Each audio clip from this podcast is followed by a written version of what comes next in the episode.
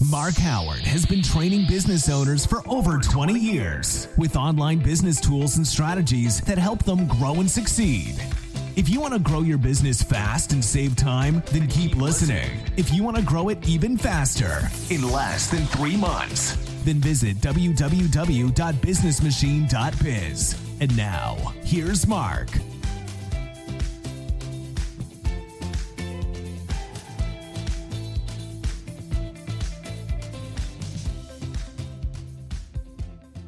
Today, this is Mark Howard from the Business Machine, and in this podcast, I talk to you about the 10 second rule when it comes to your emails. Now, most people have not heard about this rule, and it affects not just your emails, but also when you're sending out newsletters. I'm going to give you top tips on how to break the 10 second rule and how to get the best from your email marketing. If you're enjoying Mark's podcasts, then why not share this episode with your friends and family on social media? So they can also get access to great business marketing gold content. So let's kick off here. What is the 10 second rule when it comes to emails? Now, when I'm talking about emails, I'm talking about emails that you're sending out to your clients. It could be emails you're sending out to virtually anybody other than your clients, potential clients, for example, and also your newsletters as well if you do a lot of newsletters. The thing is, the 10 second rule affects everything that you send electronically these days. And regardless if you believe this rule exists or not, I can almost guarantee you're doing it yourself or not even realize you're doing it. Now, the 10 second rule works quite like this somebody sees your email come through, they'll look at it and they won't necessarily read it from top to bottom. So, what they do is they skim it. So they look at the top, they look at the headline, they work their way through right to the bottom of it, just skimming over all the parts until they get to the bottom. Now, what happens within that 10 second period of them skimming through your email, they're going to make one of two choices. The first choice is that the email content isn't specific to them or particular to them at that time, and so it gets deleted. Bang, you've lost that particular email interest, and that client's deleted your email within 10 seconds. The second option is that the client won't necessarily read the email in full detail at that time. So what they would tend to do is put it to one side. They would save it and then they would leave it there until a time later on in the day when they're able to read it, when they're at a better place in their mind or where their work experience is at that time. So this is the 10 second rule that you're going to come across. And there are a number of ways you can break it and there's a number of ways you can stop people from trashing your emails and they do trash your emails. So think back what you do. When you go to your emails right now and you look at your emails what is it you do when you see an email come through? Do you read it straight away or do you tend to just skim through it? Now there are a couple of things you can do right from the start to make sure that your email breaks this 10 second rules. And you can do this not just on your standard emails that you send out, but also on your newsletters as well. So you can follow the same principles all the way through when it comes to your online marketing.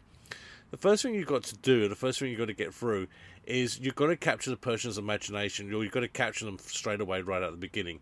And the way to do that is with your headline or your subject field of your email. Now, putting in something along the lines of, hey, have you seen this? Or, you know, have you got time for a quick chat? Doesn't necessarily mean you're going to get the response that you need. Putting things like following up from our last conversation might get some interest in there. But there are a couple of things you could put in there. So if you put, for example, re, R-E, colon, our last conversation or something along those lines, because you've got the word RE in the front of the headline or the subjects, the person presumes that what they're doing is you're actually replying to one of their emails. So that's a good way to slow down the 10 second process.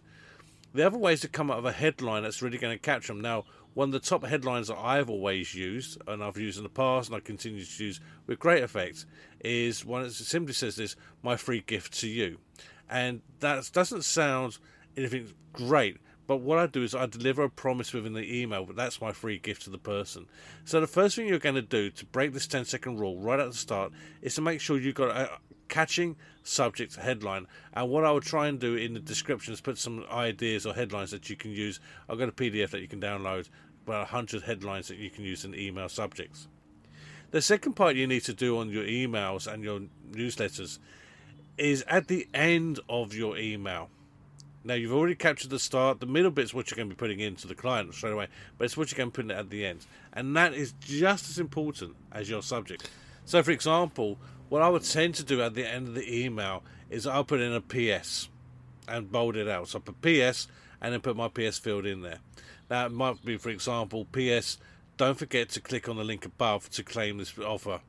Or PS, don't forget to check out this latest video that I put into the email for you to get the best out of your marketing, whatever it's going to be. But I'll put a PS.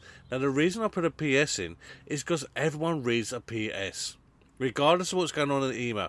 And the people read the PS is because they want to see what's going on. What maybe they missed something. So you use the PS to move people back into the email, and it tends to get people to read it a little bit more. Now, a lot of people say to me, "Well, should I put call to actions in my emails?" Or should I get people to buy from me? It depends on the email and the email subjects a lot of the time the call to action doesn't need to be about buying something. It could be about setting up a meeting with somebody. That's why I use systems such as Calendly, for example, calendly.com, which is a really easy way to integrate your emails and your calendar in one system that allows people to book meetings with you at a time that they are ready to book a meeting with you. And that's a great system to use if you're not using it straight away. The second thing is when it comes to things such as your newsletters as well, keep it really basic. Now, I see a lot of newsletters go out, and I see this comes into my inbox every single day. A lot of emails come out, and they're like really nice, graphical, lots of images. And the problem with that is it tends to slow down the emails coming through. And I won't necessarily read those. I think, oh, I'll put that to one side, and I will forget about them because they look just too, too fussy. What I have found is the best ways to keep it simple, keep it really easy. And the most successful newsletters I've ever sent out have been ones that look just like normal emails. Because people will read those more than they'll read a newsletter, for example. Then the next thing is you've got to start to look at when is the best time to send out your emails and to spend, send out your newsletters. This is really difficult for people. So let, let me focus on breaking the week down for you a little bit on this one. Let's start with the Friday. Now, I tend to say to people, don't send stuff out on a Friday because Friday is the beginning of the weekend. People are least likely to look at your emails because they're too relaxed, still thinking about what they're going to be going out that night, what they're doing that weekend. So the Fridays for me tends to be a bit of a no-no. However, sometimes I do send out stuff on a Friday, specifically if it's a call to action to get someone to look into something or to buy something, because the other side of the coin, the flip side of the coin, is that on a Friday people are a lot more relaxed and they're looking to do not so much of the work, but looking at looking at the, their emails and stuff tends to take a little bit of priority, for example, because they won't have to do so much work. So sometimes I will send out stuff, but it's very rare I would do that. So Fridays is a bit of a misnomer for me. The next side is the Saturday and Sunday. I will never send out stuff on a weekend because the weekend is my time. That's my family time, and I don't want to take that away from uh, away from my with my work. The thing is, with your weekends, if that's what you're like, if you're the same as me, guess what? Everybody else is going to be doing exactly the same thing. They are not going to be looking at your emails. Makes sense? Great. Let's move on to Mondays. Mondays, big no no. Never send out emails on a Monday. The reason you never send out emails on a Monday is because people are getting back from the weekend and their inbox is going to be inundated with emails from those idiots who sent them emails over the weekend expecting them to respond over the weekend, right? So Mondays is also a big no no as well. So where does that leave us? That leaves us with three days Tuesday, Wednesday, and Thursdays. Now, if you're signed up to my newsletters, you know I send out my newsletters on a Thursday. I send them out every single Thursday. Now, that's another top tip, by the way. When you're doing your newsletters, make sure you send them out on a regular time, on a regular basis, on the same day. Don't mix some extra days, by the way. To send them out on the same day, unless you got a really urgent email. So, for example, with my newsletters go out on a Thursday, I might send out a subsequent update or newsletter or support update, for example, that might come out during the week. That's one example I might do. The other two days, Tuesdays and Wednesdays, are also good. Now, I'm going to revert back to a story, uh, this true story that happened with me when I was uh, working for a corporate many, many years ago. And in those days, it's you know, you know, Christmas comes up, it's December, and you think, so right, I'm going to take some time off to go and get my Christmas presents for the family, that type of thing. Now, everybody would tend to take the same time off for work. They tend to take off a Friday or Monday. And somebody once said to me, Do you know the best time to take time off work? And I said, Well, I'm guessing it's a Friday or Monday. And they said, No, it's not. It's because everybody takes a Friday and Monday off because they want that long weekend. So that's definitely not the best time to actually take the time off work. They said the best time to take off work, and I did try this out, and I still do it to this day when I want a, uh, a nice, easy shopping experience, is to take the time off on a Tuesday. I said no one takes Tuesdays off for any reason at all. They might take off a Thursday for you know to make the weekends even longer, especially if there's a a bank holiday Monday or bank holiday weekend coming up. They might take off the Friday and make it longer, for example. But no one ever takes off a Tuesday. And I tried this out one year, and I thought, let's try this out. So I took off the Tuesday to go in December Christmas shopping in December to see what would happen. Bang! Would you believe it? I walked to the shopping mall on a Tuesday no one there. Literally, it was empty. There's about five people in the whole shopping area. And the shoppers know this, and the shop owners know this as well. Tuesdays is the worst day for them because nobody goes through the town.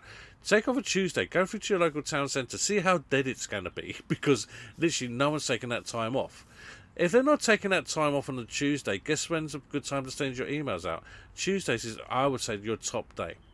So Tuesdays, Wednesday, and Thursday are the top days for sending out your emails and specifically your newsletters. The most important thing is make sure your newsletters are engaging. Specifically, don't do some really boring stuff like, oh, you know, we're, we're just uh, looking to do this or something that's really mundane do something that's going to be worthwhile to the clients, to the end user, that the end user can take away and use for themselves. These are the type of newsletters that people are looking for, the type of things that are going to help them out, actually going to give them benefits and actually give them a reason to read your newsletters. The next thing as well is always make sure that you do it, as I said earlier on, you always send out your newsletters on the same day every single week if you're doing it weekly or every single uh, day if you're doing it monthly for example if you do it on the first of the month then send it out on the first of the month excluding the, the, the days I've already said by doing it this way people are expecting your newsletter to come out they're expecting a communication from you because they say, "Oh, it's Thursday's coming up." We know full well that Mark's going to be sending us an email of some content. Now, you might be sitting there thinking, "Do you know, Mark? I've done newsletters before. I've done email marketing before, and I've got nothing from it." Listen, I tell you now, one of the biggest things that you will find when it comes to doing newsletters, when it comes to communities communicating with your clients. This is what you're going to be looking at. You're communicating with your end customers, you're communicating with your clients, and they want to hear from you. Now, if they don't hear from you after a period of time, what are they going to do? They're going to switch off, they're going to sign off, they're going to unsubscribe, whatever it is they're going to do, because they haven't heard from you. So you need to keep it regular, and you've got to keep, give them updates what's going on as well. It's, I promise you, it's the best way to do it.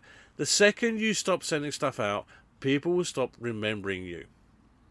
They'll stop asking why you're not sending this information out anymore. And trust me, I go to my clients on a regular basis. I go to some of my clients locally, and I'll say to them, you know, how things going, blah blah blah. Oh yes, you know, I got your email, your newsletter last week. Fantastic. I went through that, and I've started to look at this now. So it doesn't necessarily mean I'm going to get sales from it, but what it does is it keeps me in the forefront of their minds. So when they're ready to buy from me, when they're ready to get uh, stuff from me or asking me to do something, then they will contact me because I'm on the end of the phone and because they're getting regular communication. That's why you do your newsletters. That's why you send out your emails. And that's why you've got to capture people's information. Remember the 10 second rule, and you can never go wrong. By the way, if you enjoy this podcast enjoy any of my podcasts, please do like and share this podcast to as many people as possible. Share it on your social media. Also, please do comment in the, the comments below. Let me know your thoughts on your email marketing, your uh, mailing as well. Maybe you have a different day that works for you. I'd love to hear. And like I said, I'm going to put a link in. I've got a PDF somewhere where it's called 101 Great Headlines. It's not something I've done. It's something I've seen somebody else done. I've been able to get a copy of this. I'm more than happy to share this out just to help you guys out on your marketing journey.